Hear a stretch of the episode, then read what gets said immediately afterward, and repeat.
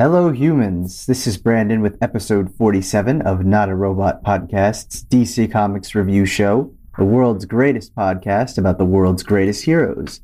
They keep coming back, so I'll introduce them. As always, I've got my amazing co host here with me, Rob.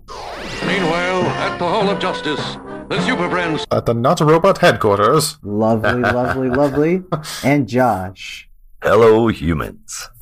This week we'll be covering Static Season 1, Number 1, Flash 771, Nightwing 81, Catwoman number 32, Supergirl Woman of Tomorrow number 1, and the digital first series Infinite Frontier Secret Files number 5. Oh, what a Before, week. Oh, before we get going, Really? I just want to say thank you to all of our Patreon supporters who help out with a dollar or more a month. And thank you, listeners, too. Like, download, and share our episodes so we get more listeners and can bring you more content. You can get access to our Patreon and the rest of the Not a Robot podcast shows at notarobotpodcast.com. But before we get into our issues for this week, what's new with you guys this week? It's been a pretty boring week. Yeah, it's it's been a little boring around here too. Uh, my kids, they get to go a week out of the month to their uh, their bio dads uh, in the summer, and uh, that was weird because they're with us throughout the entire year, and then in the summer they go with him for like one week a month. And it's like a babysitter you didn't pay for and you don't really like. but but anyway, other than that, yeah, um not much new in my neck of the woods. Have you guys either been, you know, reading anything interesting or, or watching anything interesting? Oh, I've been going through uh, Guardians of the Galaxy over on Ooh. Marvel side. Oh, Yeah, God, that is such a fun book. yeah, big fan of that series. Oh, my God. All right. So much to Brandon's chagrin, I am actually rewrite or rewatching the Titan series right now. Yeah, not not not to my chagrin. If you're if you're having a good time, by all means. oh, I love it I so just, much. uh, it's just such deep guilty pleasure. yeah, it just Yeah. um, I, we uh, Josh and I were talking about it last week we were recording, and I just um, I think it, it just it didn't the show didn't really jive for me just because um, the tone that I normally associate with the Titans was a lot lighter than kind of the show, and so that just it kind of threw me off. But I, I would never take pleasure away from anyone else. If you can enjoy it, please, by all means. Lord knows there are lots of things that I like that people are like, really? Why? So, Oh, you're just saying you can't see Dick Grayson saying fuck Batman? uh, Oh, that's just crazy.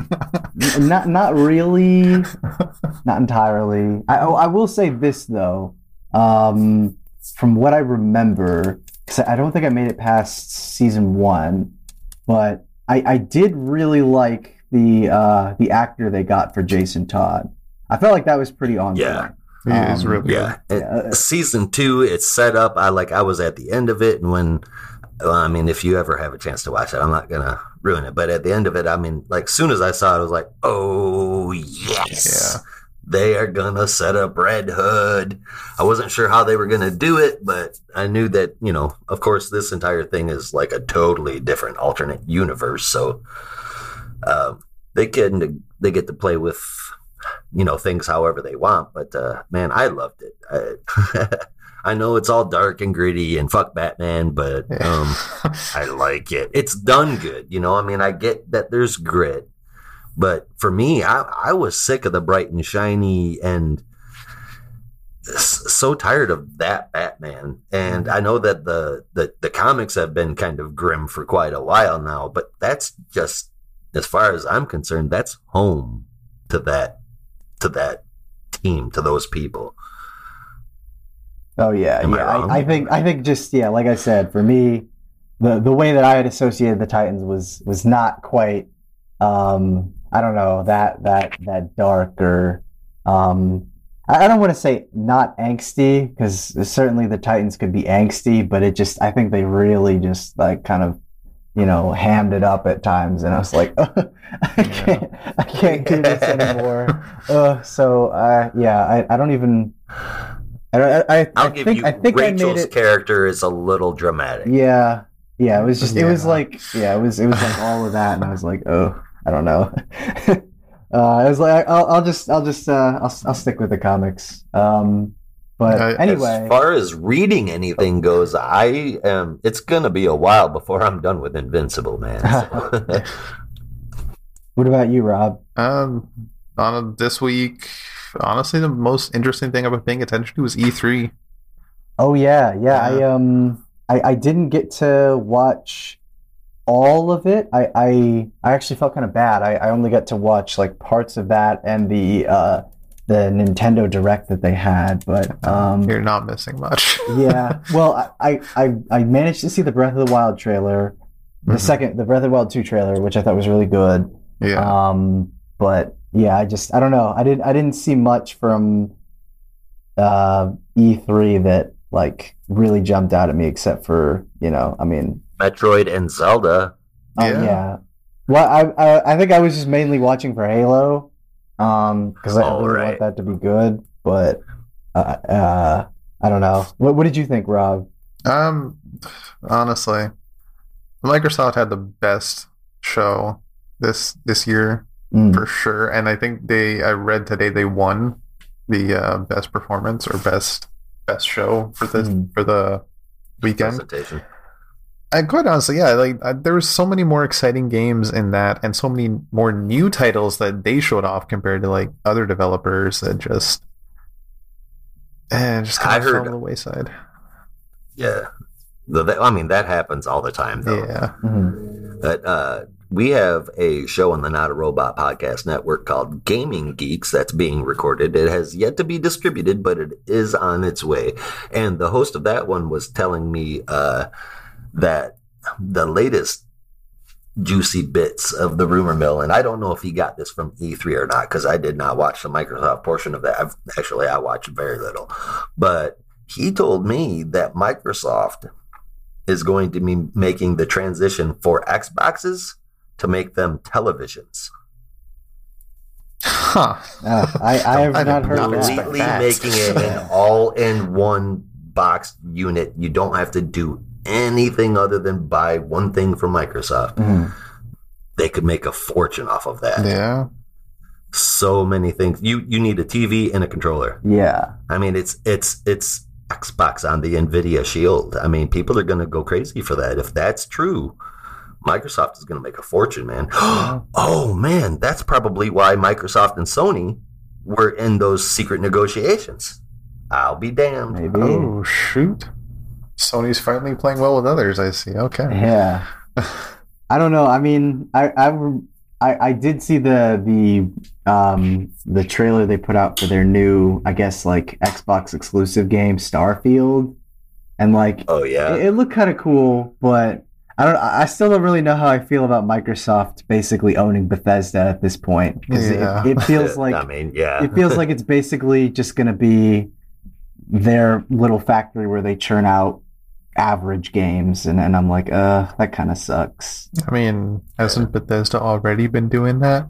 I mean yeah but like I don't know like I, I like the Wolfenstein games and like, Yeah, no, they, they, they do. Good, Oh, they yeah. do some good stuff. yeah they, they, they have some they have some cool stuff and I'm just worried like that's going to kind of go by the wayside and they're really just going to basically be Xbox's little AAA. game factory that just makes Yep. Xbox exclusive games for them and I'm like uh Mhm. I hope not but that sounds about right. yeah Yeah. It really does. I don't care about any of it. I'm a Nintendo dude, so Oh. Well, hey, I mean, I'm usually- the guy who. Yeah, usually I'm- I'm, I'm, I'm- mostly Nintendo, but yeah. yeah. I, I I'm was, the Nintendo dude who sits there and goes, you know, if there were more than five games on the PlayStation, I would get it. Mm, But that's it. Yeah.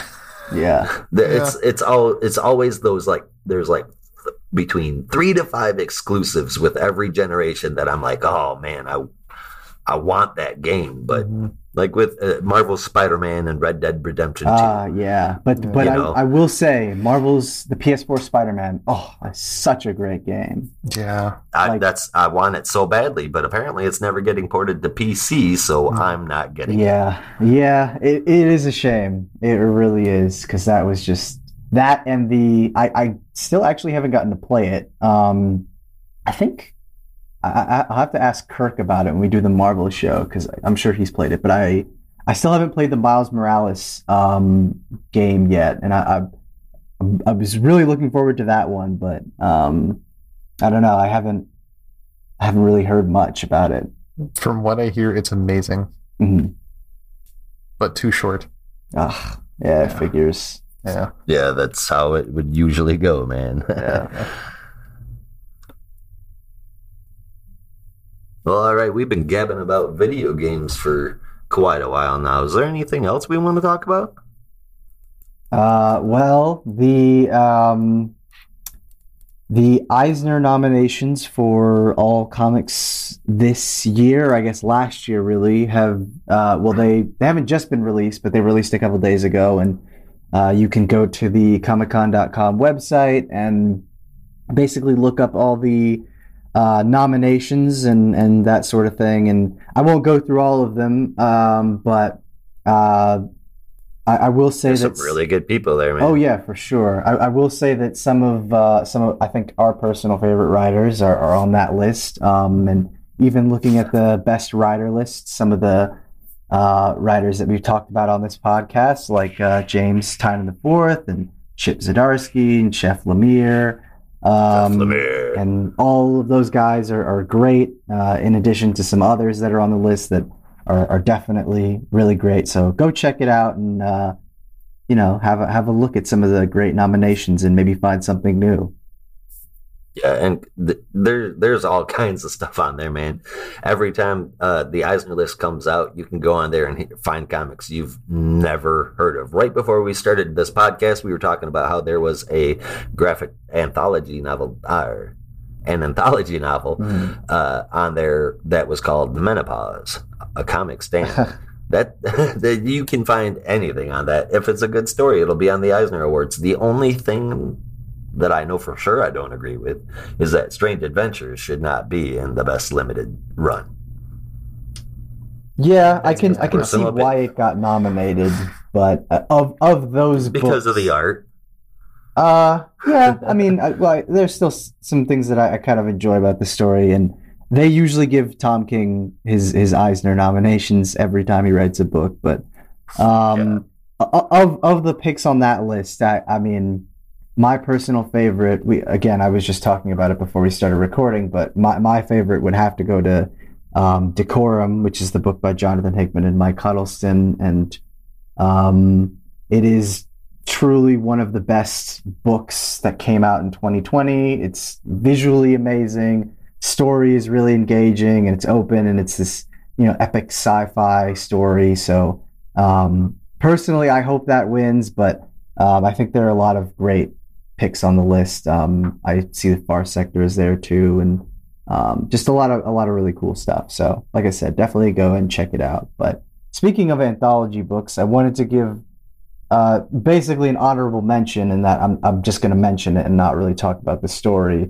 Um, but I wanted to give an honorable mention to uh, Superman Red and Blue number five, which came out this week.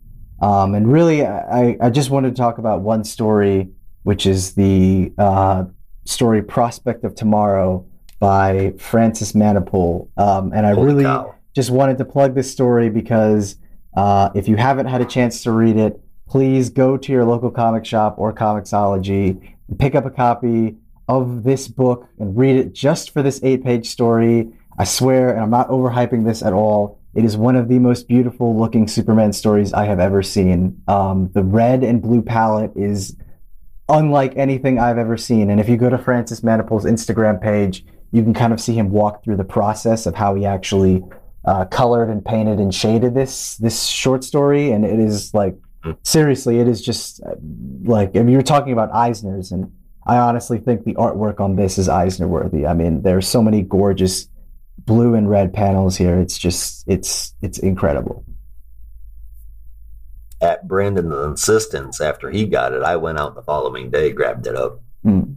Man, uh, this is Manapul at the top of his game. Oh, And absolutely. like it just it looks so beautifully painted to me uh, this might be an unpopular opinion but i think he blows alex ross out of the water Ooh, Damn. I hope Alex Ross doesn't listen to our podcast.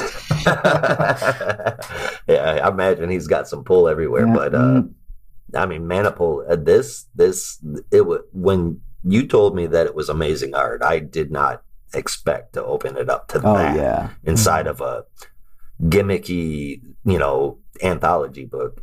That that that, that shit is just gorgeous, man. Yeah. I mean, I was I was blown away. Yeah, for. Sure.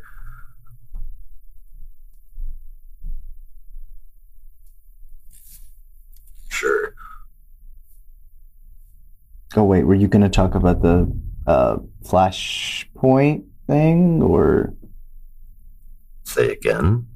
were you going to talk about the flashpoint thing that Rob? Well, no, I mean, or- I I heard you, but oh yeah, okay. Oh, I, must I just I wasn't I'm. I wasn't sure if you guys had any more news. Right. Which, oh which yeah, Rob, go ahead and talk about. the I, I I think you said there was like some news or there was a teaser or something. Oh, no, with the costume. It, it, Ah. it was very, very minor. Oh, okay.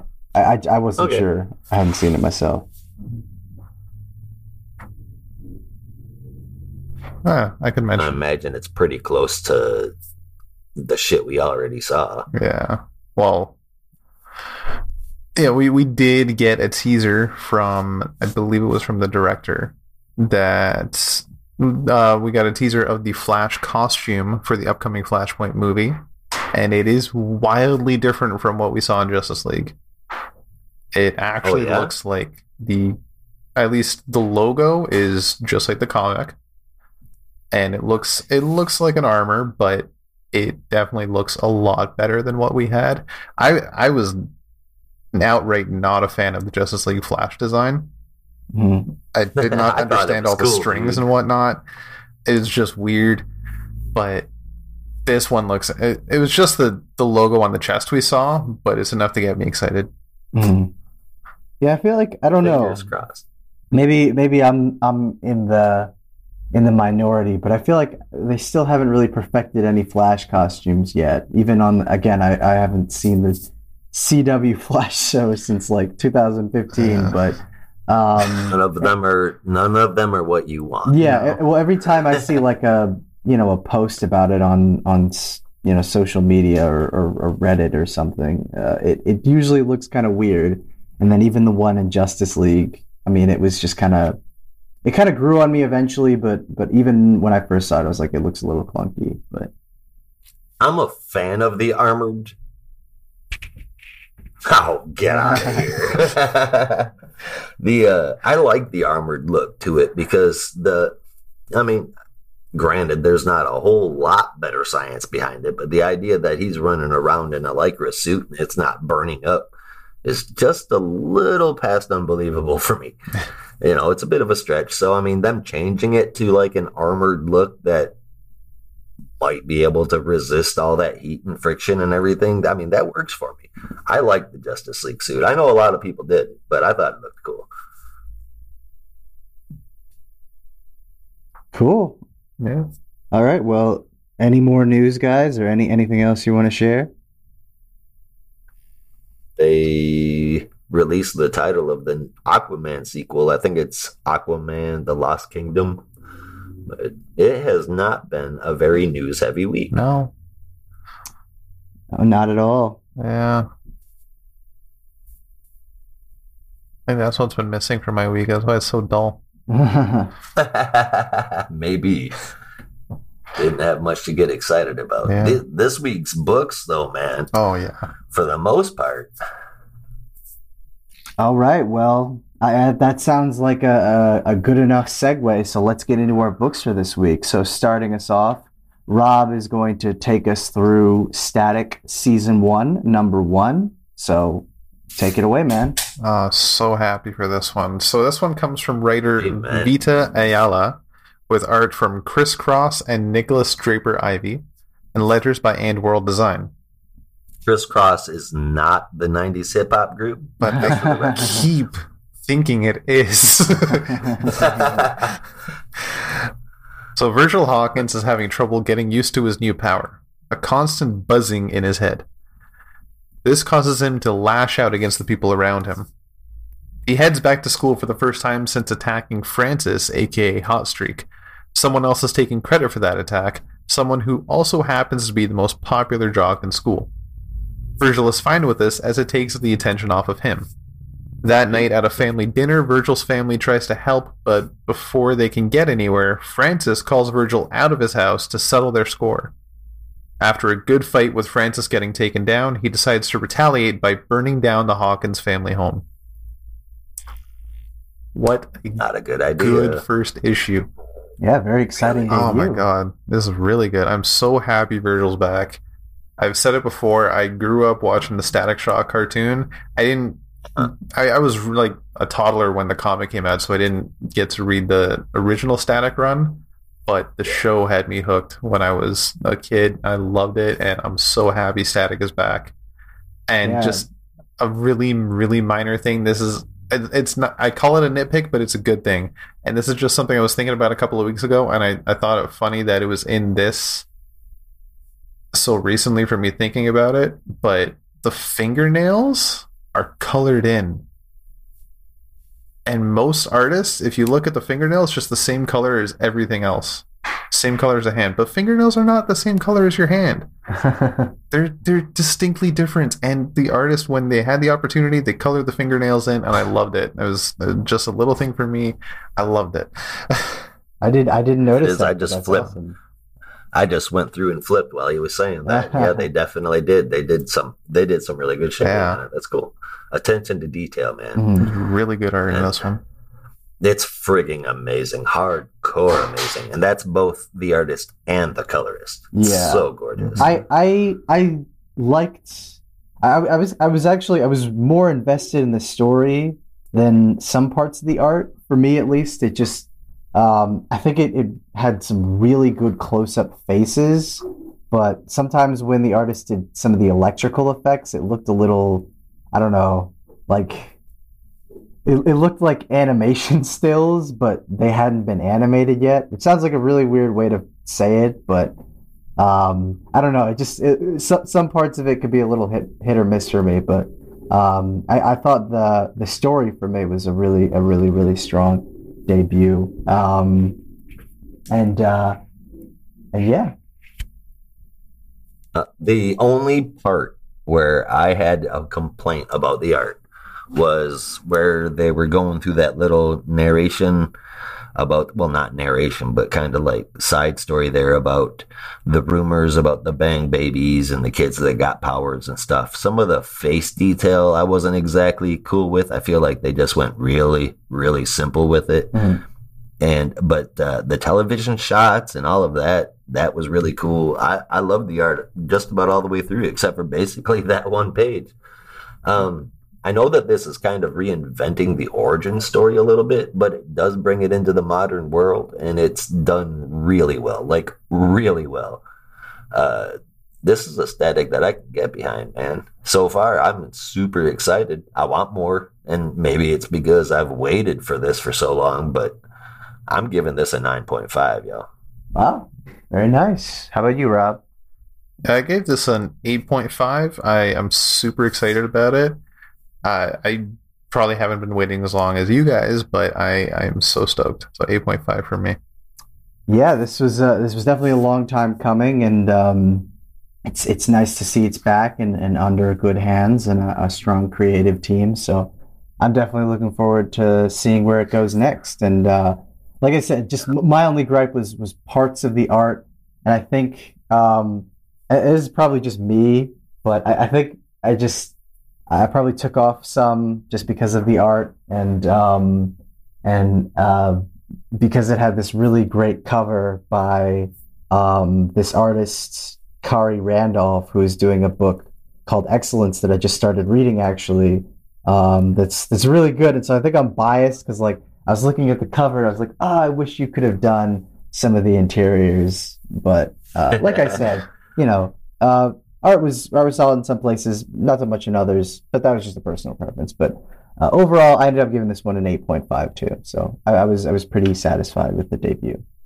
Uh, but Man, I guess that was just fanboying milestone, but Yeah, I loved it. that's dude. great. Like I had no, one page where I had one nitpick, and other than that, I mean, this damn well could have got a ten. yeah, Seriously, that's awesome, man. But uh, next up, we'll be taking a look at Flash number seven seventy one, and uh, I'll let Rob tell us all. No, I will let Josh tell us all about that one.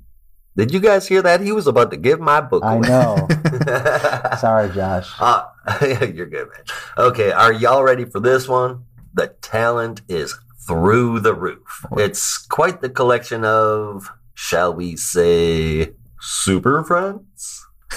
This issue was written by Jeremy Adams. That you guys were supposed to laugh with art from. we can put in a laugh track later. there, there we go. it has art from. Ke- It's written by Jeremy Adams with art from Kevin Maguire, Howard Porter, Barat Pet, Barat Pet, Pet Meshke, Meshke, yes, Bryan Hitch, Max Raynor, Scott Kolins, Tom Derenick, Fernando Pasarin, Eau Claire Albert, and Brandon Peterson.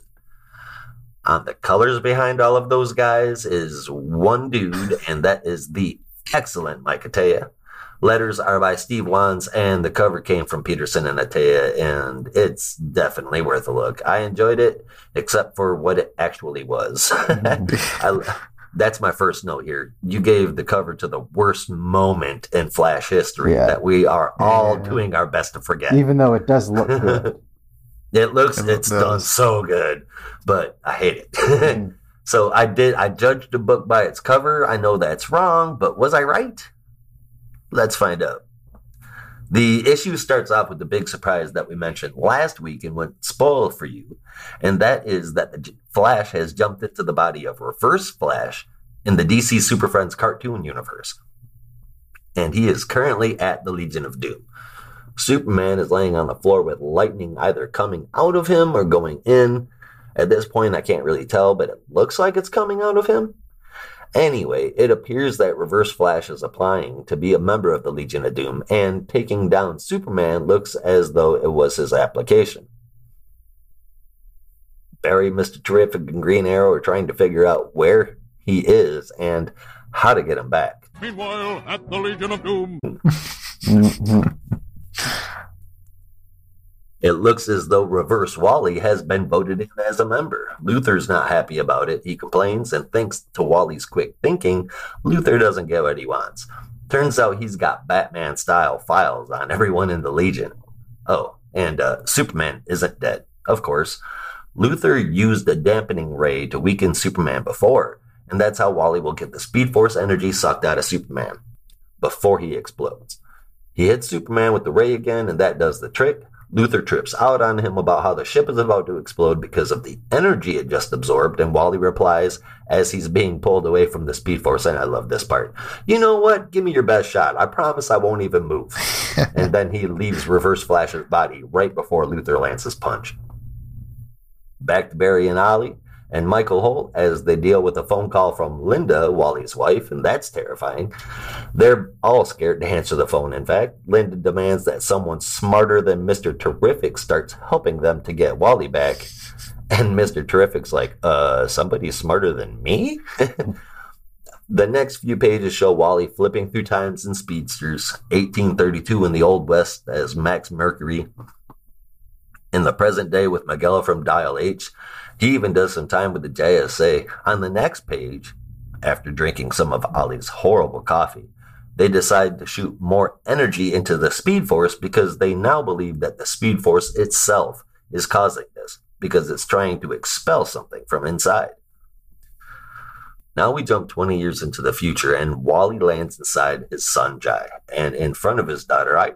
It comes out that Wally told him stories of this very event, so she knows what's going on, but knows not to share too much with Wally. But she does say that he doesn't retire from being a hero, and that he taught his kids to use their powers for good instead of just trying to live a normal life. By the way, her costume looks awesome Mhm. and she is wearing it as she takes Flash into space. At least that's what it looks like. And she shows him this giant sun thing with a huge Flash symbol around it. She tells him he'll find out eventually what it is. Wally doesn't want to leave, but she says, See you in the future. And then he jumps again. This time, it looks as though he has jumped into himself and into the Heroes in Crisis storyline. He says no, as we see all over that there are dead falling from the sky or something, uh, heroes. And I can't really tell what's going on there, but they're not doing good. Let's just put it that way. Yeah. That's the that's the wrap up for the issue. And in two weeks we get the Flash annual. I hope that Wally skips through the Heroes in Crisis part because that shit just aggravates me to no end. But the story does wrap up in the annual, and I, man, I hope it's done right. It's been a pretty fun story so far, but after years of Flash stories, inundated with stories left incomplete, I just really hope that they land this and in a good way. Is that the art was something I really enjoyed. My least favorite is probably the Porter stuff. There's just something about the way his art is done. And here, they, there was multiple outlines on the characters, like they're glowing a tiny bit, thick lines, sometimes cartoony, sometimes detailed. I had to pick it apart that much because Porter can do good work, and it certainly seems as though he's been making a comeback as of late. Although between the Superfriend stuff and the kind of ambiguous predictions from his kid, the story was a lot of fun. I gave this one an 8.25. What'd you guys think about it? Yeah, just to to start off with the cover, as much as I, I agree with everybody else that Heroes in Crisis was a big mess, and Nightmare, mistake. despite the fact that it's a beautiful cover, I don't appreciate that they kind of just gave away the end of the issue on the cover. This this cover probably would have been better suited for like the next issue or the annual, I think, because the last thing you see is he's in the Legion of Doom, and now you're seeing he's going to go back to Sanctuary. That's don't give it away. That's what that was the problem with the Batman v Superman trailer. Right? Yeah, this this one was so much fun. Oh my god, I, I'm actually as as much as I'm excited to see where this goes and how this ends. I'm sad the story's going to be over soon because it's just been so much fun watching Wally just pop into different speedsters. yeah, it's been it's it kind of has been cool fun. look back, and uh, I I even like the brief panels or, or brief like splash pages where Wally's just jumping from speedster to speedster. So he goes from Max Mercury to Bart Allen to uh, Jesse. Uh, actually, no, no, no, not not Jesse Quick. I or it might be. I'm not sure. No, sure. it's it's Jesse as Liberty Belle, yeah, yeah, Jesse and that's why Quick. it's like you feel weird. yeah, Jesse? Quick. and uh, and then Barry Allen. It was just it was just really cool, Yeah. um, and and I dug it a lot. I did have one question though. Um, I, I'm assuming that this future that Wally ends up in with Irey and Jai is similar to but different from the Kingdom Come universe because Irey is wearing the Kid Flash costume that she wears in the in the the Kingdom series, but um, so cool. I love that costume. yeah, but I, I figured it couldn't be just because if I remember correctly, um, it was Wally's son that was different. I think it was like Wally Jr. or something. Like Jai wasn't a part of that timeline, so I'm assuming this is either like a slightly tweaked, updated timeline or just a, a maybe a, a slightly different one altogether. Not sure, but that that, that was just a minor observation. But uh, otherwise, I, I I also had a lot of fun with this issue, and um, I, I'm even though I don't love that final moment, I'm definitely excited to see what happens next with Wally. Maybe how he'll address that situation, and maybe how he'll come out of it, you know, stronger and more positive. So I gave this one an eight out of ten. Uh, that same reason is why I do love the final moment because now they have a way to either do it right or undo everything that happened. hmm Yeah.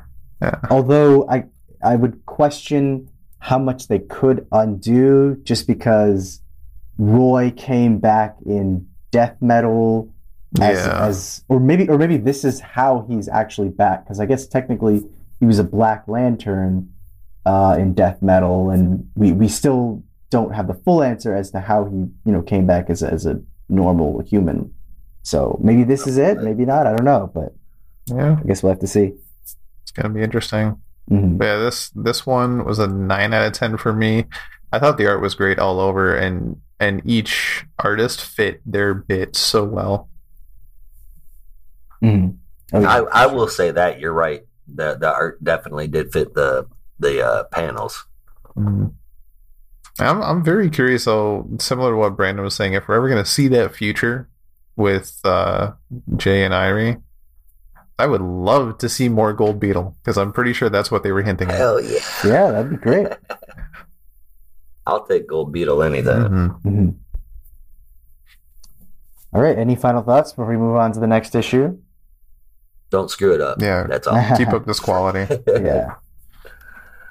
All right. Well, moving on to our next issue is Nightwing number 81, one that I'm always excited to talk about. And uh, this issue was brought There's to us. so much to talk about. Oh, yeah, yeah. Well, how, I guess it depends on how much we want to really spoil things. But uh, before we get into it uh, really deep, uh, this issue is brought to us by Tom Taylor with art from Bruno Redondo, colors from Adriano Lucas, and letters from Wes Abbott. So while Sonia Zucco is sworn in as the new mayor of Bloodhaven and makes some promises to Blockbuster that she likely can't keep, Nightwing and the man called Heartless stand apart in a fierce deadlock. After facing off against each other and Dick momentarily gains the upper hand, Heartless shows his hand, uh, which was leading the kids away from the camp and to the pier where he could blow up the pier and then drown them. But Dick manages to send an SOS to the local boats in Bloodhaven who Talk are able about Dick. to to respond and get the kids uh, from the pier safely as Nightwing eventually passes out from exhaustion and a head wound. Um, and I don't know if you guys noticed this, but all of the boats that were called, all of their call signs are references to old Nightwing riders, and I thought that was really cool. Mhm. Yep. Was a nice. Leonardi, Jurgens, Yeah. Constant, and Javier Fernandez. Yeah, the I guess the Although I think Fernandez is an artist, isn't he? Yes, yeah. The, I guess the, the only and Leonardi as well. Um, but yeah, the, the, a couple missing. You know, Kyle Higgins and Chuck Dixon and Marv Wolfman. But that, that's okay. There's only so many names you can fit, I guess. But anyway, Right. um, Wolfman and Perez get all kind of hat tips anyway. yeah. Well, actually, well, I, I was referring to the the brief run that Wolfman did, uh, like right after Infinite Crisis with. Uh, Dan Jurgens and Jamal Igle. Um, right Every, when I hear Wolfman, uh, my brain just clicks with Perez. Yeah. Oh yeah, yeah. I- obvi- Obviously, New Teen Titans too. But um, anyway, Yeah. so after Babs revives Dick at his apartment, uh, she informs him that Bloodhaven has officially elected their new mayor, one Sonia Zucco, daughter of the man who killed Dick's parents, as we all know, and raised by the Maroni crime family, the ones who actually put out the hit on Dick's parents. Nightwing naturally wants to go after her, but Babs insists that he needs to rest as his head is still recovering from that incident that we won't ever speak of again. Uh, but Dick is too restless for that and sneaks out later that night anyway, arriving at Sonia's apartment only to be ambushed and knocked out by her bodyguard, Audrey. And after Dick regains consciousness, Sonia reveals that she has removed his mask and is aware of his identity as Dick Grayson, to which Dick is naturally furious. But she reveals something about her own history before uh, Dick can spring to action a surprise connection with the Grayson family that will be explored in the next issue. So I won't spoil it entirely unless you guys really want to spoil it.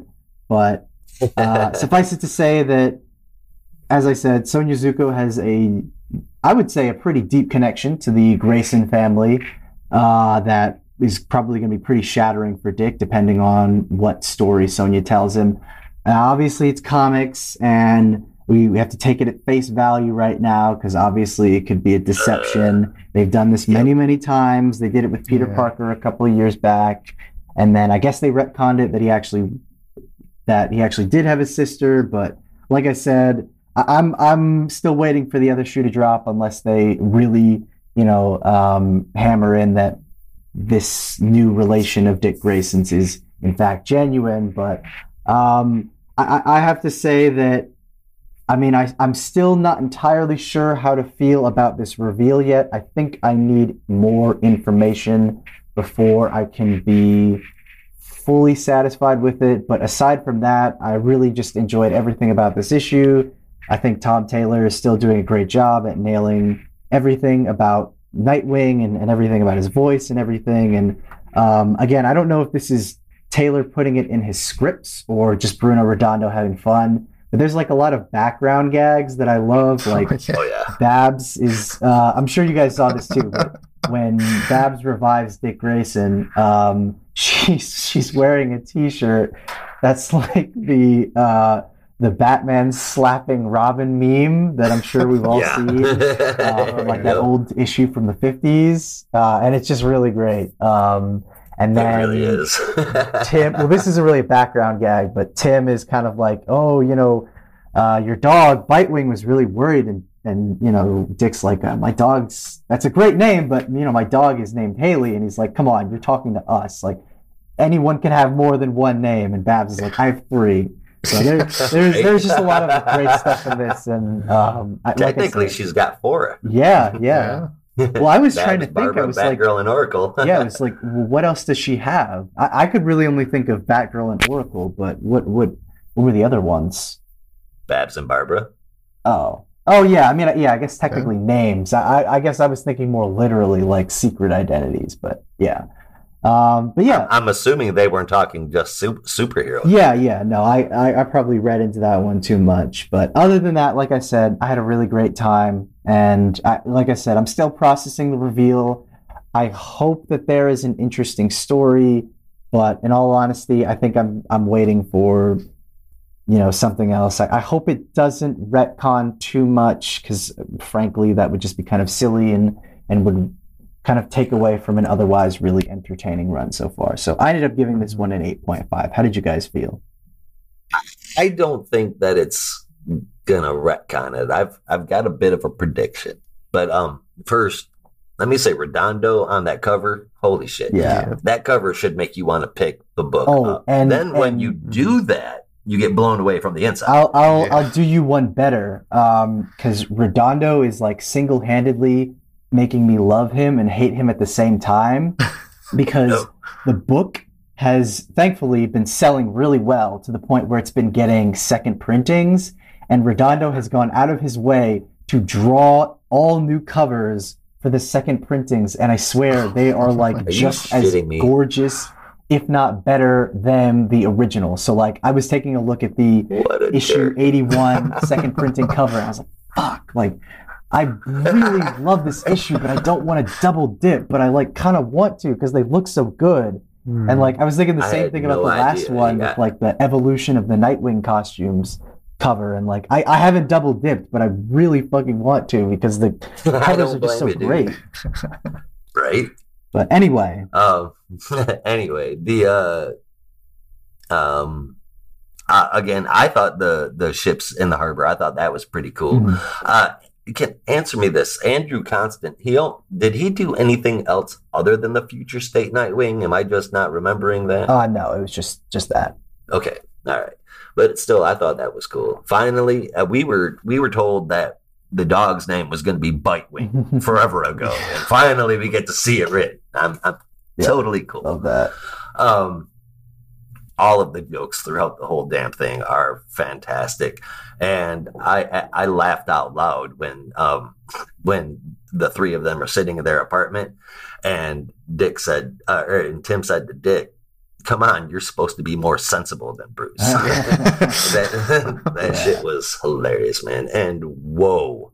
That finale. I mean, Mhm. talking about changing Dick's story. oh yeah But it, like you said, it could be an elaborate ruse. Um, uh, and I mean, you mentioned that it centers around Sonia. She is running Bloodhaven with nothing but criminals. She was raised by criminals. So, eh, yeah DC Comics history kind of tells us that those who are raised by criminals, even if they are supposed to be good, tend to not Mhm. uh, Terra comes to mind, Oh, like yeah. jumping right off the Mhm. tip of my tongue. But if you think Uh, about it, uh, sorry, I didn't mean to cut you off, but No, just just a quick man. point I wanted to make. If you think about it, in a way, if if this relation does end up being true, um, Sonia and Dick are kind of like like yin and yang, like they're kind of the opposites of one another. Because you have Dick, who was raised by Bruce Wayne, who trained him in a you know in a proper way and raised him to be a good man, and then you have Sonia Zucco, who's kind of raised in the opposite way by basically the evil version of Bruce, Boss Maroni, um, who basically I don't know if I he, I mean, morally, the Yeah, yeah, the- morally, the- not the not like is it's not like his exact opposite, like Joker or something. But uh, man, I mean, have we said too much? Have we already given it away? I don't think so. We just said surprise relationship. Okay, so um, here's the thing. I'm not gonna give away. He said surprise relationship will be there. Leave it there. But I I want to make a prediction right now. Do you guys remember when I said a couple of months ago, right before Taylor took over, I believe it was, that Dick was going to be going over to a slightly darker path? Oh yeah. Do you remember that? I, I, I remember saying that. Mm. if this relationship could be a huge turning point as far as that goes for Dick Grayson. The- Tom Taylor loves Nightwing. Tom Taylor loves animals. And Tom Taylor also likes killing people. Ugh.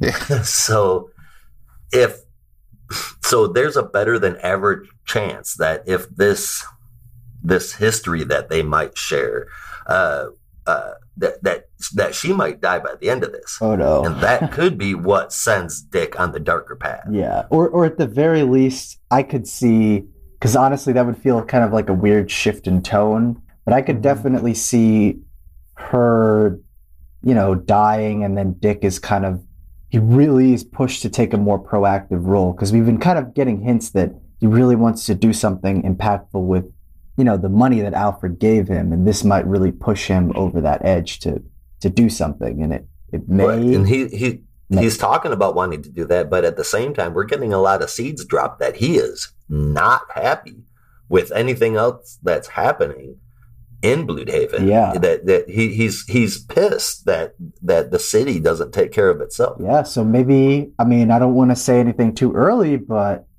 you know, Dick could take a leaf from Oliver Queen's book and and end up running for mayor. He he Mhm. very well could. He could also go he could turn into the vigilante. Yeah. Well, I hope that doesn't happen. Well, I mean not uh, assuming the identity, but I mean just the idea. being like Deathstroke essentially, but with Batman's mission. I mean, kill or do whatever you have to do to get the cri- crime off the street. I'm, I'm not guaranteeing anything here, but I mean, I said it before. Tim's on a great path. Jason is on the road to redemption. Even Damian is getting a little soft. Even if he's still on Mortal Kombat Island, he's there at a tiki bar. Mm. And for years, there has always been a Robin character depicted as dark, Oh, I hope So, they don't do I that mean- with Dick Grayson. Oh. burned out, burned out by that possible relation, the the possibility of that relationship not being there or ending, and his city being overrun by criminals, all while still dealing with the effects of his head, which I will amend. Most readers will say that this is the only loose thing that they can find in the story. Because shit, he fought as the cabbie. I refuse to call him that other name. Uh, but he fought uh, against some pretty tough bad guys and came out fine, no concussion problems. But Blockbuster is a fool and he's no great fighter. And Talon is a great fighter, but neither one of them are seriously supers. So, um, honestly, I gave one half point off because it's under 30 pages, and I think we need around 600 an issue. Sounds about right. Yeah, yeah, right. 9.5 out of 10 all day long. Very cool. Well, Rob, we've been talking a lot. What did you think? Um, I I've been having a hard time trying to decide what my favorite part is because there's so many entertaining moments. Mhm. But honestly, one of my favorites is when Dick is infiltrating the I guess it's the mayor's office, Mhm. and they just have that that four panel spread of him using his Escrima sticks to just break into the Oh, window. was so with the- cool. that, that's so cool. I love little cool, bits like that. wasn't Yeah, Uh, I I and screw Haley. It's Bitewing now. yeah, it's fight wit. Yeah. I like that better. Yeah. But this I I've never written so many notes before for a book besides this exact issue and I had to stop myself or I would have filled like 3 pages. Like my jaw dropped at that last page. I don't know about you guys, but I had to pick my my jaw off the bus floor and like sanitize it. a third of my notes are gone because we're not going to go into the relationship. I just I, And I, I, felt forever. bad. I felt bad because we gave the spoiler for the Justice League Dark backup, and it's really cool. Oh yeah, that's but true. like I was like, oh crap! Like if someone That was more like a spoiler for a really cool Easter egg. Yeah. This this is character defining. yeah, well, Yeah. So so that's pretty I, I can understand that. yeah, We, my sh- we probably shouldn't ruin that. Go out and buy Nightwing. yes, yes, please. Uh, Well, clearly people are since it's selling out and getting these gorgeous Yeah. second print covers. Absolutely. Man. Um, it's second print covers. Damn it. I know. Man, if I don't have the money for this shit, I, I guys. just, I'm like, I don't want to double Redondo, down. stop it. I don't want to double down on an issue I already bought, but it looks so mm. good. Tom Taylor, I'm like your biggest fan out there. You could do me a solid and send me some of this shit. Yeah. I mean, I'll buy the original copy, but if there's second print covers, I, come I'm on, just saying, like, up. have you know, have Bruno hook us up. Send send the send the prints of the Oh, new shit. covers that he draws. send that to not a robot podcast at, at gmail.com and we'll uh we'll, we'll love you for it. We'll love you even more. forever. it's an automatic extra point. definitely. Eleven out of ten every every week. Now, readers, you go out and buy it. If if you don't like this twist, and I don't know why you wouldn't, the comedy and the action are so on point in this issue, and Heartless is just a great villain.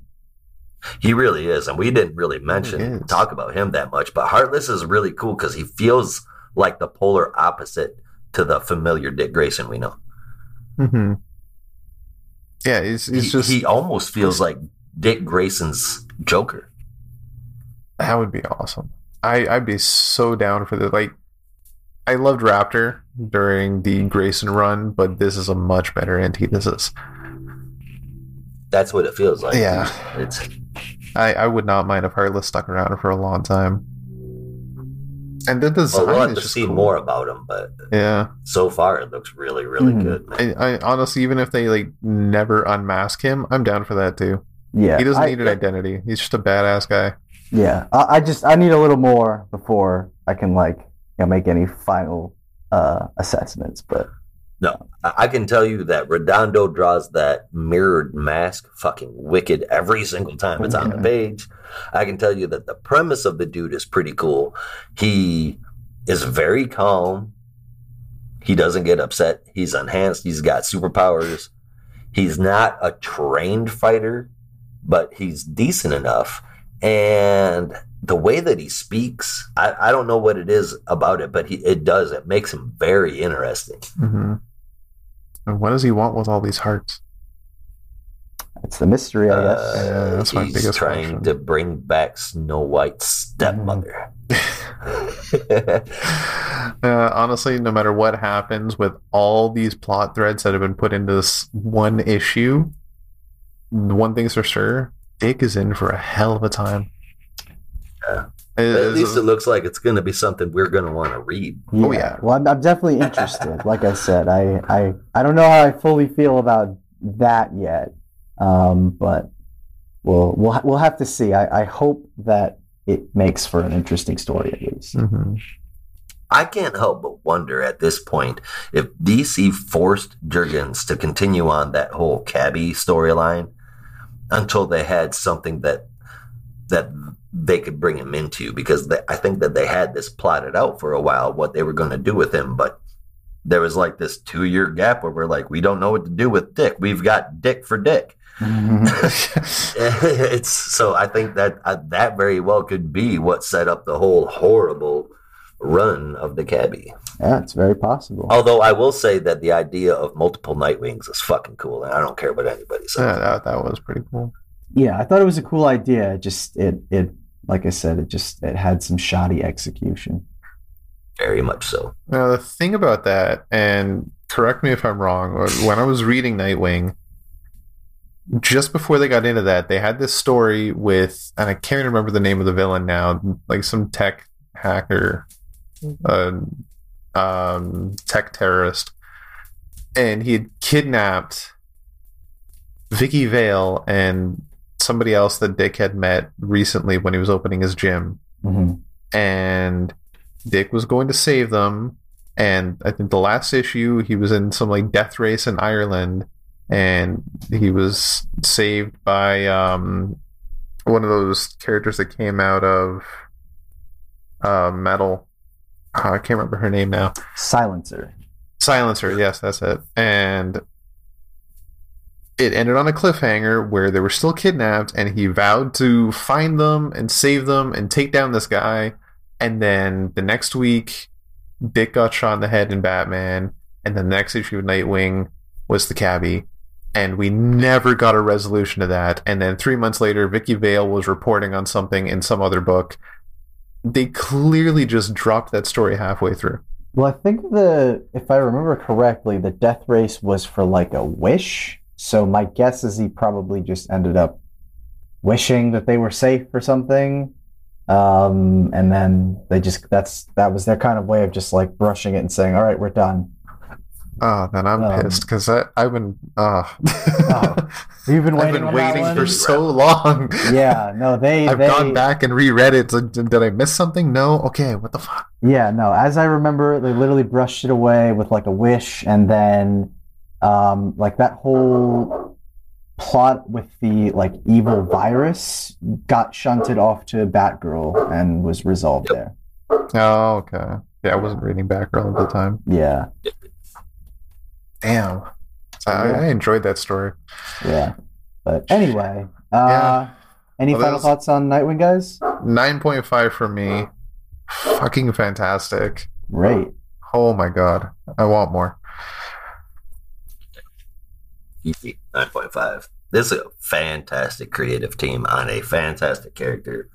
Fantastic story. Mm-hmm. I love it. Yeah. Like I said, I ended up giving this one an 8.5 just because still got to see where they're going with the big reveal, but uh, otherwise, a really, really great issue. Uh, but moving on, we'll be taking a look at Catwoman number 32, which uh, Rob will tell us all about, and uh, I think is uh, also featuring a pretty strong creative team. So Very much. check it out.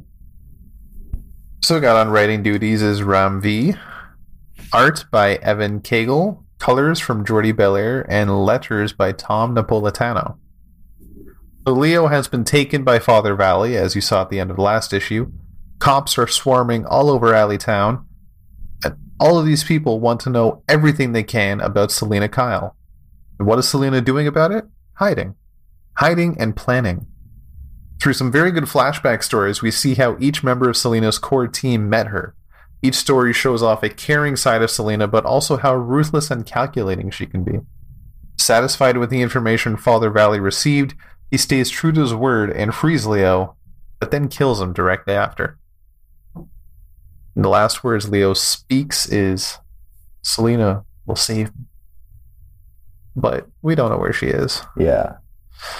it's kind of heartbreaking, but this, is a fun story. It was very interesting, and these flashback stories I thought were really cool to show off a. a I know she's a human; she's not powered, but more of a human side to Selina Kyle. Mm. Just seeing her emotional range and just how she can care and be ruthless at the same time. I- it- Mhm. it's really interesting to see. It's a side I don't think we've seen of Selina Kyle very often. Oh, yeah. Yeah. And I, I cannot wait to see where this job plan's going to go. Fleshing her out. Yeah, I, I know personally. I was I was really excited for for this particular issue just because um, Rom had kind of been talking about it in other interviews and stuff like that. Because um, it was just for this one issue, I think, featuring the art of Evan Cagle, who did covers for a series called Strange Skies over Berlin and and other. Uh, uh, artwork in other places, and, and they're gorgeous covers. It's just I I'd never seen him do interiors, but I guess he does, and um, uh, they just they looked really great here, and and uh, it Mhm. kind of made me want to check out if he's done some interior work elsewhere. I think he might have done some some digital only stuff on like a website or something, but um, I, I was a big fan of his covers for that series, so I was definitely interested to see how he's going to do this, and I felt like the artwork was handled really well. It really is. It's Mhm. it's gorgeous. Kegel is amazing paired with Bellaire. I mean, holy shit, her coloring is on point. Uh, even better than that. With like when the lights are bright, the scenery, the glints of reflection in some of the eyes. I mean, it's not just her. Kent Keiko is great. They work amazing together. Mm. But the story that Ram V is weaving, has woven, into the Catwoman character goes above and beyond anything I could have ever hoped for with Selina Kyle. I'm completely engrossed. I hope that whatever V has done here sticks around forever. I know he won't continue writing Catwoman until he dies, but I don't want this character development to ever go anywhere. I'm trying to think of a way that this could get any better, and I can't. It's her own world, but still taking place with the rest of Gotham. It's truly making Alleytown feel like a separate place altogether. The only thing that I can complain about in here is Father's Father Valley's face in a couple of the panels. But Ram V, this is the shit, dude. Mm. 9.5 out of 10. Wow. I, uh, I I gave this one an eight point two five out of ten, uh, just because it, it it's kind of like a it's not really a filler issue, but it's clearly kind of a stopgap issue where it's like, all right, we're just going to slow down and kind of explore who is Catwoman, like the cover says. Um, but you know, it, it, it was a really really strong um, look into who Catwoman is. So I think that's why it was definitely really interesting for me. Um, how about you, you, Rob? do you guys think that they pushed Justice League back a week so that Ram V doesn't hog all the spotlight? Uh, maybe, maybe. You have to give some spotlight to Tom Taylor. Yeah.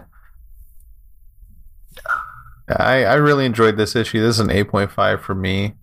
I can't wait to see where this goes. Uh, This this whole Selina's got some master plan is really exciting. hmm All right. Well, Agreed. well, moving on to our next issue, an issue that uh, I know for me personally was a, a bit of a strange creative team and, and creative choice when I initially saw the announcement, but I was certainly intrigued. Um, and that is Mhm. Supergirl, Woman of Tomorrow. And uh, I'll let Josh fill us in on the summary and uh, tell us all about it. Okay, here we go. Written by Tom King with some very enjoyable art and colors, both inside and on the cover from Bilquis Evely and Matheus Lopes with lettering from Clayton Cowles. The book starts out and seems to stay in a very non Supergirl kind of story. We initially meet Ruthye Marye Knoll, and we hear her story of how this man known as Krem of the Yellow Hills was taken in by their family for shelter one night, and in the morning after an argument, Krem kills Ruthye's father and leaves him for dead in a field next to their home. Ruthye finds her dad and removes the sword from her chest. It's a very fine, expensive sword. So she's confused as to why it was left behind because it was very easy to remove. That isn't addressed again, and it feels like it was included for zero reason. I, I think I think it's I, I think it's actually a clue, but I'll I'll get into that later. Oh, go ahead. Good. I look forward to hearing what you got to say. But uh, she takes that sword and she tries to hire a mercenary that is currently drinking in a bar. He says he'll take the job, but he will not wait for the payment of the sword. He basically says, I'm taking this now, but trust me, I'll do it. And that is when things start to get really weird. I mean, sure, we're so many pages into a Supergirl book and we have yet to see her, but that's not the weird part. As the mercenary is leaving, a blonde woman that is completely drunk off her ass tells the merc that he is going to return the sword to the girl. He picks a fight with the woman, and of course, as you might have guessed, that turns out to be Supergirl. Now, she's celebrating her 21st birthday on a planet we've never seen before that has a red sun. I can understand the red sun thing because I would assume that it's the only way a Kryptonian could get drunk. That makes sense, so that tracks. But I can't say I ever imagined that Kara Zor-El would be depicted getting so wasted that she's vomiting multiple times the following morning. Hey, everyone! Red Sun, everyone 21st only turns twenty-one once, I guess. But here, here, here's the thing: where did that come from? If Superman is old enough to have a son, even I know he's a grown man, but even if he, he should only be 15 right now, like we all know, Supergirl is older than Superman. So this makes no sense to me. Superman was a baby when Kara Zor-El was already an older teenager. There's no indication that this is a different timeline taking place in the past. There's nothing that tells us that at all. So there's a big point of contention that I've got. That doesn't make any sense. But anyway, Ruthye tries to hire Supergirl as a mercenary, and Kara is just like, Look, sorry, I'm going home. I only came here to binge drink. And she leaves saying, Best of luck, don't kill people, that's bad. She paddles off in a rowboat to get and uh, by the way, that's the actual dialogue. I'm I'm not just summarizing there. She paddles off in a rowboat to get to her very odd looking spaceship. Ruthye will have no part in letting Supergirl leave, and she follows her by swimming. Apparently, by swimming in waters with something that eats people when a swarm, when in a swarm, I guess, kind of like piranhas. But uh, Supergirl has already started up the ship as Ruthye gets there. Ruthye is mesmerized by the spaceship as if she's never seen one before, but that doesn't really make much sense either, because if they've never been visited by space travelers and there was no emergency calling for a Kryptonian, then what the fuck was Supergirl doing there to begin with?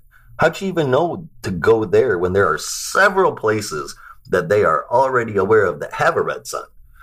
Again, so that Supergirl can go get shit faced as they are sitting there and Ruthye is getting a pep talk about justice from Kara, Supergirl is shot through the chest with an arrow. An arrow fired by the very man that Ruthye was trying to get Supergirl to kill, Krem, who happens to be accompanied by the by the merc that Supergirl beat up earlier while drunk and without any powers at all. Now she is a trained fighter, far more than Superman, so I can accept that. the Merc's name is Bounty, by the way, so now I think that Tom King goes to the same character name workshop as Tynion. that was funny too, guys. You're sure. Oh. As as Krem attempts to fire another arrow at Supergirl, Krypto runs out to attack him. He gets an arrow inside of him too, right in the neck as it's drawn. Of course, he's a dog. He had no clue that they were under a red sun. And after Krypto gets shot, Supergirl gets angry about swords and arrows. She takes a few more arrows to the chest while completely depowered, and she casually walks up to Krem and says, Do you know who I am? I, again, this is verbatim. Do you know who I am? I'm Supergirl. I don't give a fuck about swords and arrows. And then she grabs the sword being swung at her with her bare hands. She takes down Bounty. Ugh, that's such a stupid name.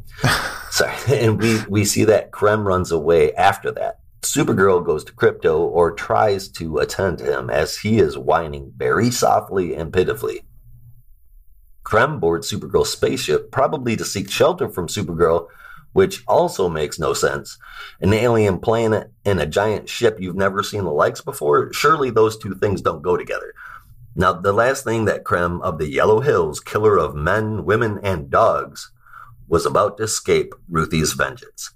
It says was. It says it right in the damn narration box, so we know he doesn't get away. Let me just say this, and I really mean this from the bottom of my heart and the center of my soul. Tom King, or anyone listening who knows Tom King, let him know this. It's bad enough that you decided to take a wonderful character and masterfully paint her in a contradiction of her character but if you fucking killed Krypto. this section has been redacted due to content. Whoa, whoa, whoa, whoa, whoa, whoa, whoa! easy, easy. All right, all right, all right. Let's not commit a felony not, here. yeah, let's let's let's let's not let's not go that far. Let's not go that far. Right, this is this is a family. It's a family friendly podcast. the art is amazing. I loved it so much, but mm-hmm. it King and Bendis have become so unilaterally associated with screwing things up in DC, in my opinion. But they are consistently paired with some of the best artists that DC can offer. If, if you can introduce good stories and not pull them off, you will be rewarded with amazing art teams. That's what I see as far as business practice goes. It's dumb. The art is fantastic. Really, that's like amazing. Even the cover. I just don't like this portrayal of Supergirl, and the setting makes no sense. And this fucker might have just killed Krypto, who, by the way, is the only member of the Super family that I like more in parallel to the Bat family. Ace cannot compare to Krypto. this book, and I feel bad about saying this for Bilquis and Lopes, but you guys, you guys, and Clay Cowles, you guys deserve better than this. But the story is just not there, man. There's nothing to it. It's, I feel like we're watching Supergirl's version of Strange Adventures. And you know the the art brought it up, man. Six point two five out of ten. Wow. Yeah. I uh I I actually really like this issue. I don't know. I I, I had a lot of fun. Um I I I I know the portrayal of Supergirl might have seemed a little off. I, I, I guess I wasn't thinking that much about it. Um, one, because I don't really go out of my way to read a ton of Supergirl, and, and two, because I mean, I, I, I'm I'm of a mind that if if it can be interesting to me at least, and and this doesn't have to be unilateral, but to me at least, if if the portrayal can be interesting in a way that makes me want to continue the story, I'm willing to give it a shot. Um, and I, I think it at least had my attention with the introduction of the character Ruthia. So I was I was there already, um, and I, I I don't think I was analyzing a lot of the intricate details as much as you might have been, just because I mean you know it's comics and there are a lot of leaps of logic that you can make. That's kind of one of the cool things about the medium, but. Um, I mean, you're you're not wrong there, but I mean, if if it's going to be a completely different portrayal, that should be set up in an Elseworlds kind of book or a, a Black Label.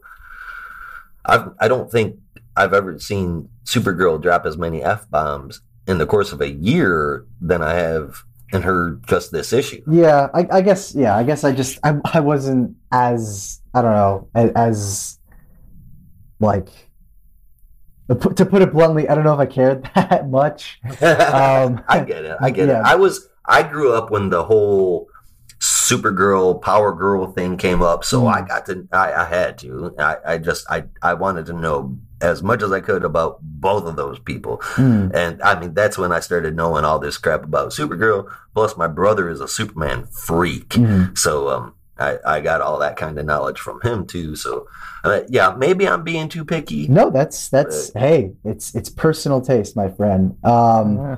But no, I I- like I said, I I honestly was going into this. I think where you are now, like my expectations were not high, uh, just because I mean, and e- and even with Bilquis Evely, because I I had kind of went in going like, okay, Tom King and Supergirl, that doesn't seem like a great idea. I I just don't know if if that'll really work, and I don't know what kind of story you would have to tell. And even with Vilkis, I was like, the artwork that I've seen her do is mostly fantasy. It's not sci-fi. So I was concerned that it just wouldn't really fit. It would look like sci-fi in space, which, or it would look like fantasy in space, which just sometimes can look a little wonky. But I, I think Mhm. for me, I was I was pleasantly surprised with how much I, I kind of enjoyed it. Um, and like Her like art you is said, fantastic, and there i- there are tones and, and and pieces of fantastic elements in there, like that giant beast that that she's writing. I mean, that's straight out of, Mhm. out of something close to the never-ending story, you know.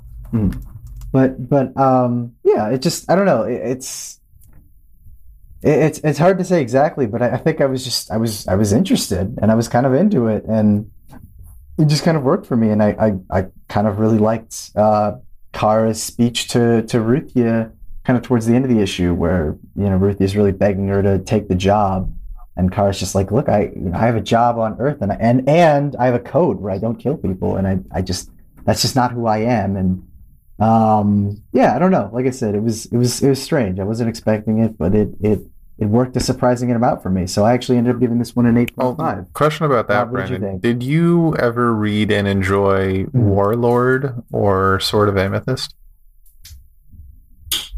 i did read Yeah. the mike grell warlord i i, I Okay, really I was getting series. major Warlord vibes from this whole story.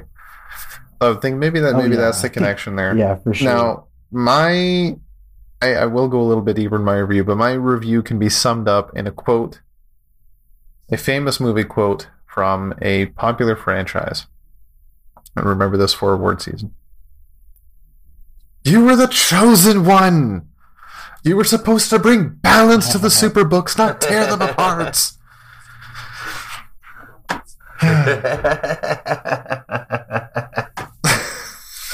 Uh, this this this one feels a bit weird. I I really enjoy the setting.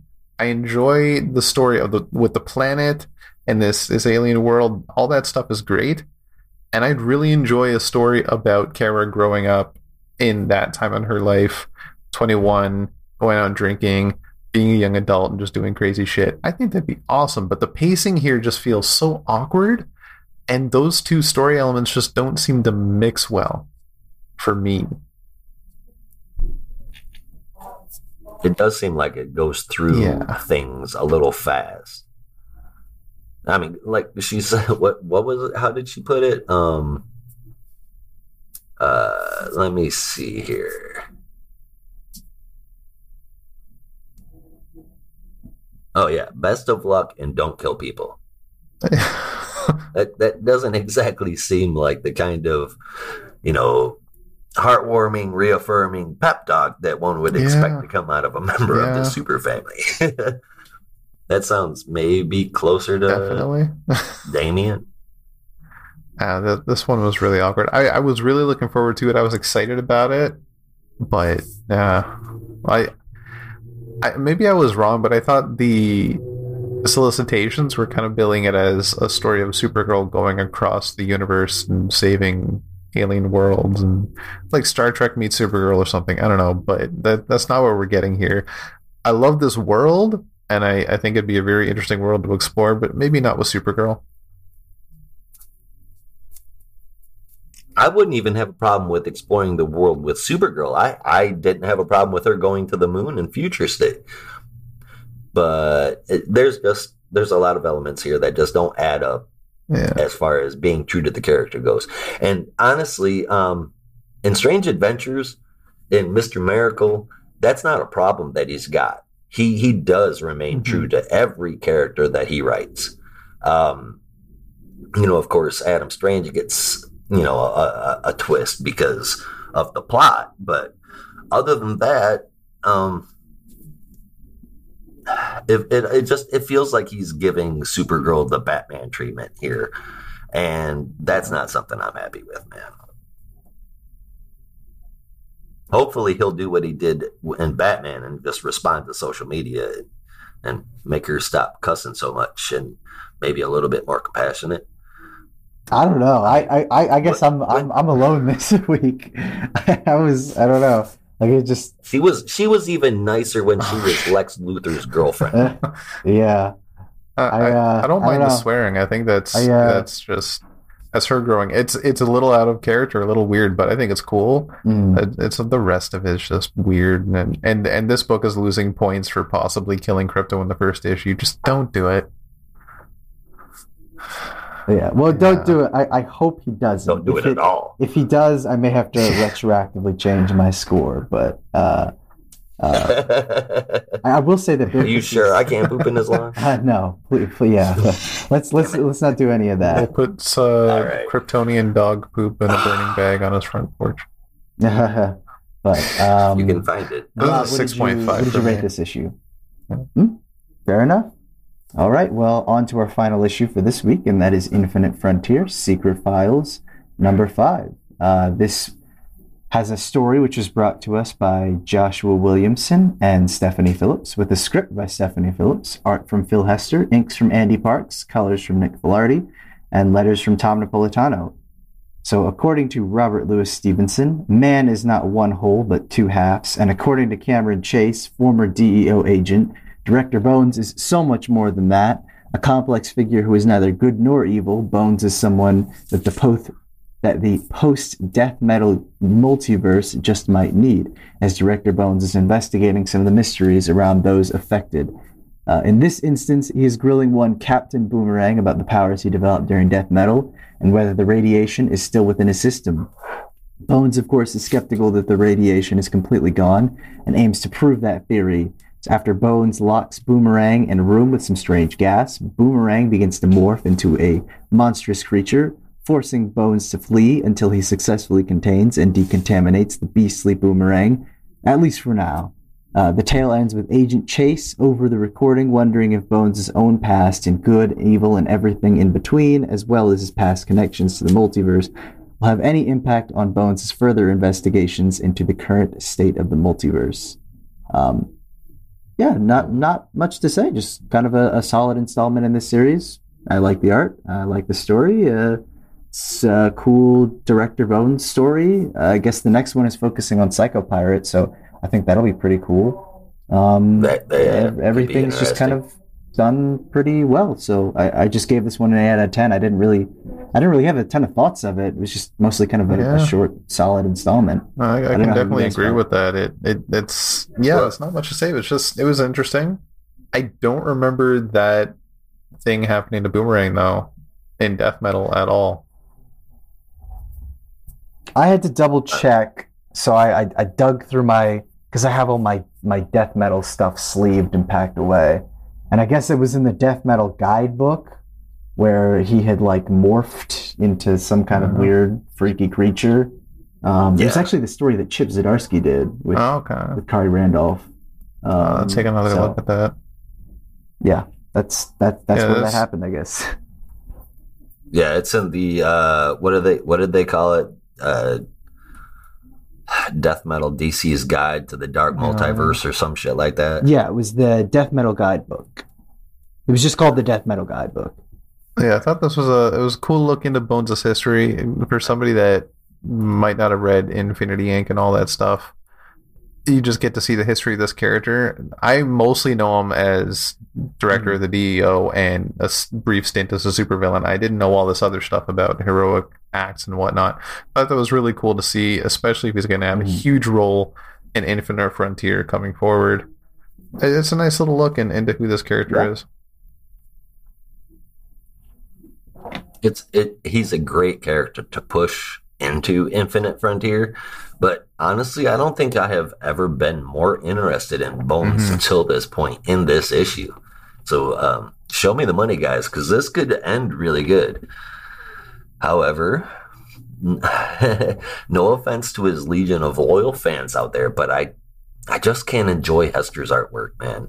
It ah, it kind of makes me think. I know, I, I know, I know. Everybody I say that to says what, but it, it just okay so i have a problem with traditional american tattoos which is just basically thick lines and crude drawing and when i look at hester's work that's that's all i see and it, no offense to him either i know loads of people like his style i'm not going to drag the score down too much because of it because for the style that he's trying to do he does do it very well and it's not it's not hard to look at like uh, John Romita Jr. or Charlie Rosemont. You know, I I I do like the story. Uh, well, I mean, I like the potential for the story. That's probably better said, but this book was good, and with all the secret files leading up to where they are into Infinite Frontier. Uh, for a 15 page book, this one was pretty damn decent for me. I gave it a 7.75. Yeah, it was a 7.5 nice. for me. And I'm I'm looking forward to the next one because I love me some Psycho Pirate. Yeah, yeah, it, it should be really great. Uh, but as long as Tom King's not right. now that that's done, let's break down our top three books for this week and a standout moment if you have one. So, uh, Josh, do you want to get us started? Sir, first, I just want to clarify that wasn't just a clear dig at Tom King. The last time I saw Psycho Pirate, I believe, was when Tom King was writing it. Anyway, um, before I get into my top three, I'm going to reiterate what we said earlier. Go buy Superman Red and Blue. Mm-hmm. Trust Definitely. me. Trust Brandon. Mm-hmm. Trust all of us. The shit is wonderful. Um, but top top three. I had, dude, I had no clue how to do this. So I went back through the issues looking to be picky. That didn't really work. so what I did was I just, I, I kind of compared each story to each other rather than trying to grade them individually. So this is where I ended up. I gave number three to Static. I have been waiting so long for this. The setup feels amazing and it is amazing to look at. It's so nice. However, it is a setup issue. So, regardless of how good it is, I do have to take that into consideration. And that is why that 9.5 got number three. Number two is also a 9.5. I had three of them this week. That's going to go to Catwoman, which could easily be number one. It's absolutely nearly perfect. And I do mean that. But the next issue was on par with that and had one hell of a cliffhanger. So, number one, also a 9.5, is going to Nightwing. Thank you, Bruno Redondo and Adriano Lucas, for making another beautiful book worthy of looking at just for the art. And also, thank you to my comic lord and savior, Tom Taylor, for bringing me another amazing story. And they only get better and better. Never leave DC, Tom Taylor. Never leave DC. Mm. my favorite moment there were so many standout art moments in pretty much every issue even Supergirl that I didn't like. The art across the board, I, I loved all week. So instead of choosing one of those like I usually do, I'm going to go to use the apartment scene with Dick Tim and Babs talking. That whole scene, that whole moment, the dialogue was great. I laughed. All the little Easter eggs that were in it. That's that's going to be my favorite moment. Very cool. Yeah, my uh, my top three books for this week are at number three. Uh, I had a two-way tie between Static season number one and Supergirl Woman of Tomorrow number one. Um, both kind of debut issues, both setting the tone for their new series. And I mean, I know I'm kind of alone on that one, but I thought both, even Supergirl, did a, a pretty solid job for me. Um, at number two, I had Nightwing number 81 this probably would have had the top spot, uh, just except for that reveal, which I sound like a broken record, but I just I, I think I still need time to process it because I mean I even know my initial reaction, my eyes kind of went in the back of my head. It was like, oh, not the surprise, you know, surprise relation again, because uh, like how many times have we seen that by this point? Green Arrow, Batman, Spider Man I pretty, I pretty much just gave it away at this point, but if you could put the dots together. But anyway, uh, other than that final reveal, which I still need time to process, the issue was uh, was really strong for me. Um, uh, but at number one, I think really just a, a, solid issue overall. And even though I said it was kind of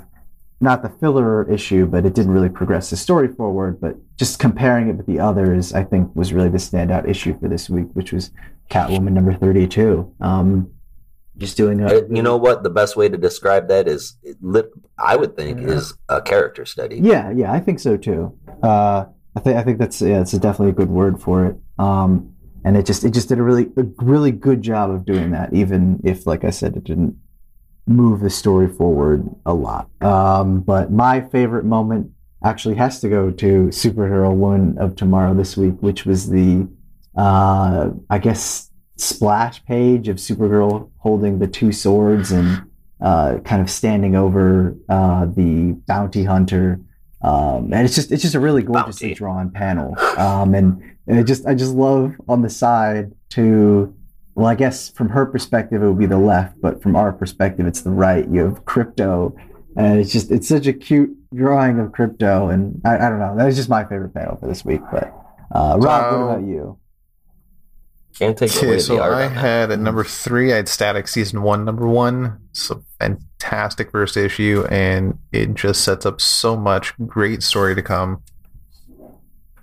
I'm already excited for Season 2, and Season 1 just only got, gotten started.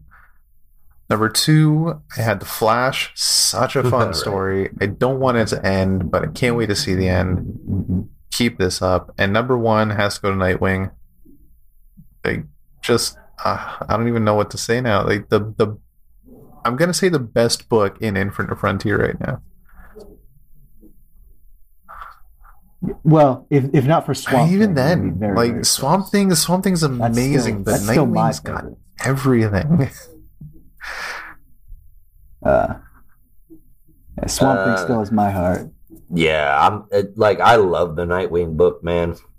Like I really, really love the Nightwing book, but I yeah. I have to. If I had to pick one over the other, I would have to go with Swamp Thing too, because it's a gorgeous book. Just, I don't even know a word yeah. for it. It's like it's perfect. It's honestly and um, I, I don't know if you guys are keeping up with it. I, I think Rob, you might have mentioned that you were, but honestly, I think it's the closest thing DC has. Oh, to definitely. Immortal Hulk right now. Definitely.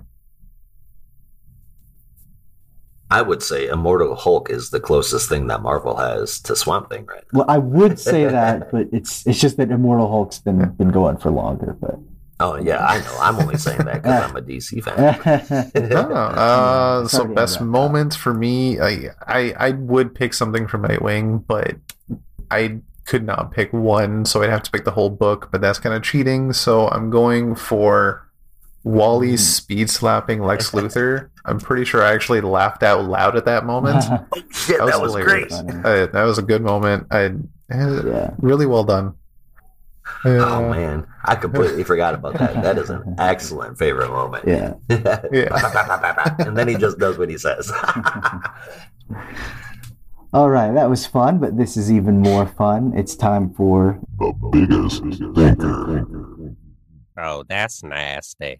So which title made your stink list today, guys? I'm pretty sure I have a, a strong idea of what it is, and I think I'm I'm the only one that doesn't have it. yeah. Uh, Supergirl, man. I wa- I was really excited for this. I'm must have forgotten who was writing it. The voice, the character, the plot devices, the damn names used. Other than the arts being arse, other than the art being nice to look at, I wasn't looking at her, but I promise. There really was nothing appealing about this book, not to me. If the art wasn't as good as it was, this isn't just Tom King hate. This is what I felt about the story. I would have given it a four. Like it. Wow. Yeah, I'm on the same boat with Supergirl. I I I'll admit I don't think I realized that Tom King was writing it before I picked it up, and when I saw the name, I was like, oh, okay. And I kept an open mind, but yeah, just it didn't hit with me. So Supergirl's on my, my biggest stinker this week. I'm I'm still holding out hope. I'm still going to be an open mind for the, the remaining issues. We'll see how it goes. As long as Krypto's alive, maybe you'll actually make it. Not on the biggest stinker, but not the top three either. If Krypto survives, I'll give him a chance. yeah, I, I hope so too. But well, the, well, the funny thing is, is even if he survives to the next issue, there's no guarantee he'll make it to the end of the series. So I, gue- I guess we'll still have to still have to keep our fingers crossed. But uh, And I thought Taylor messed with my emotions and deceased. This is messed up. yeah, not not Krypto. not when Krypto. when are we? Uh, Oh, I mean, fuck. You could have taken Ace. I'm a bat stan, and I would have been completely not fine. Ace. Not not the not the cow, no. but you can take Ace No, not over Ace. Krypto any day. Don't, don't okay. How Deal. about we don't take any of the pets? I like that idea. Let's not take That's a great of the idea. pets. Let's let's just I would not, not prefer that. yeah. Like if I had to pick one, Um. Okay. no, can't do Becca. And that's the show. We hope you had fun. We definitely did. Come back next week for a monumental week of DC Comics talk when we'll be reviewing Detective Comics 1038, Action Comics 1032, Superman number 32, Robin number 3, Infinite Frontier number 1, Justice League 63, Joker Box, Joker Puzzle Box number 2, Batman Reptilian number 1, Wonder Woman 774, Batman Superman 19, Harley Quinn number 4, Checkmate number 1, Teen Titans Academy number 4, and Mr. Miracle, The Source of Freedom number Let's try 2. doing that all in one breath. Jesus. Oh my god. I'm like almost out of breath just reading that. Um I can believe. We'll be here talking comics probably for a while, and we hope you'll stop by. Remember to go to notarobotpodcast.com for all of our episodes and our other shows with all sorts of people. With that, there's only one way that we say goodbye around here. Until next time, Be good to each other. And don't be a robot.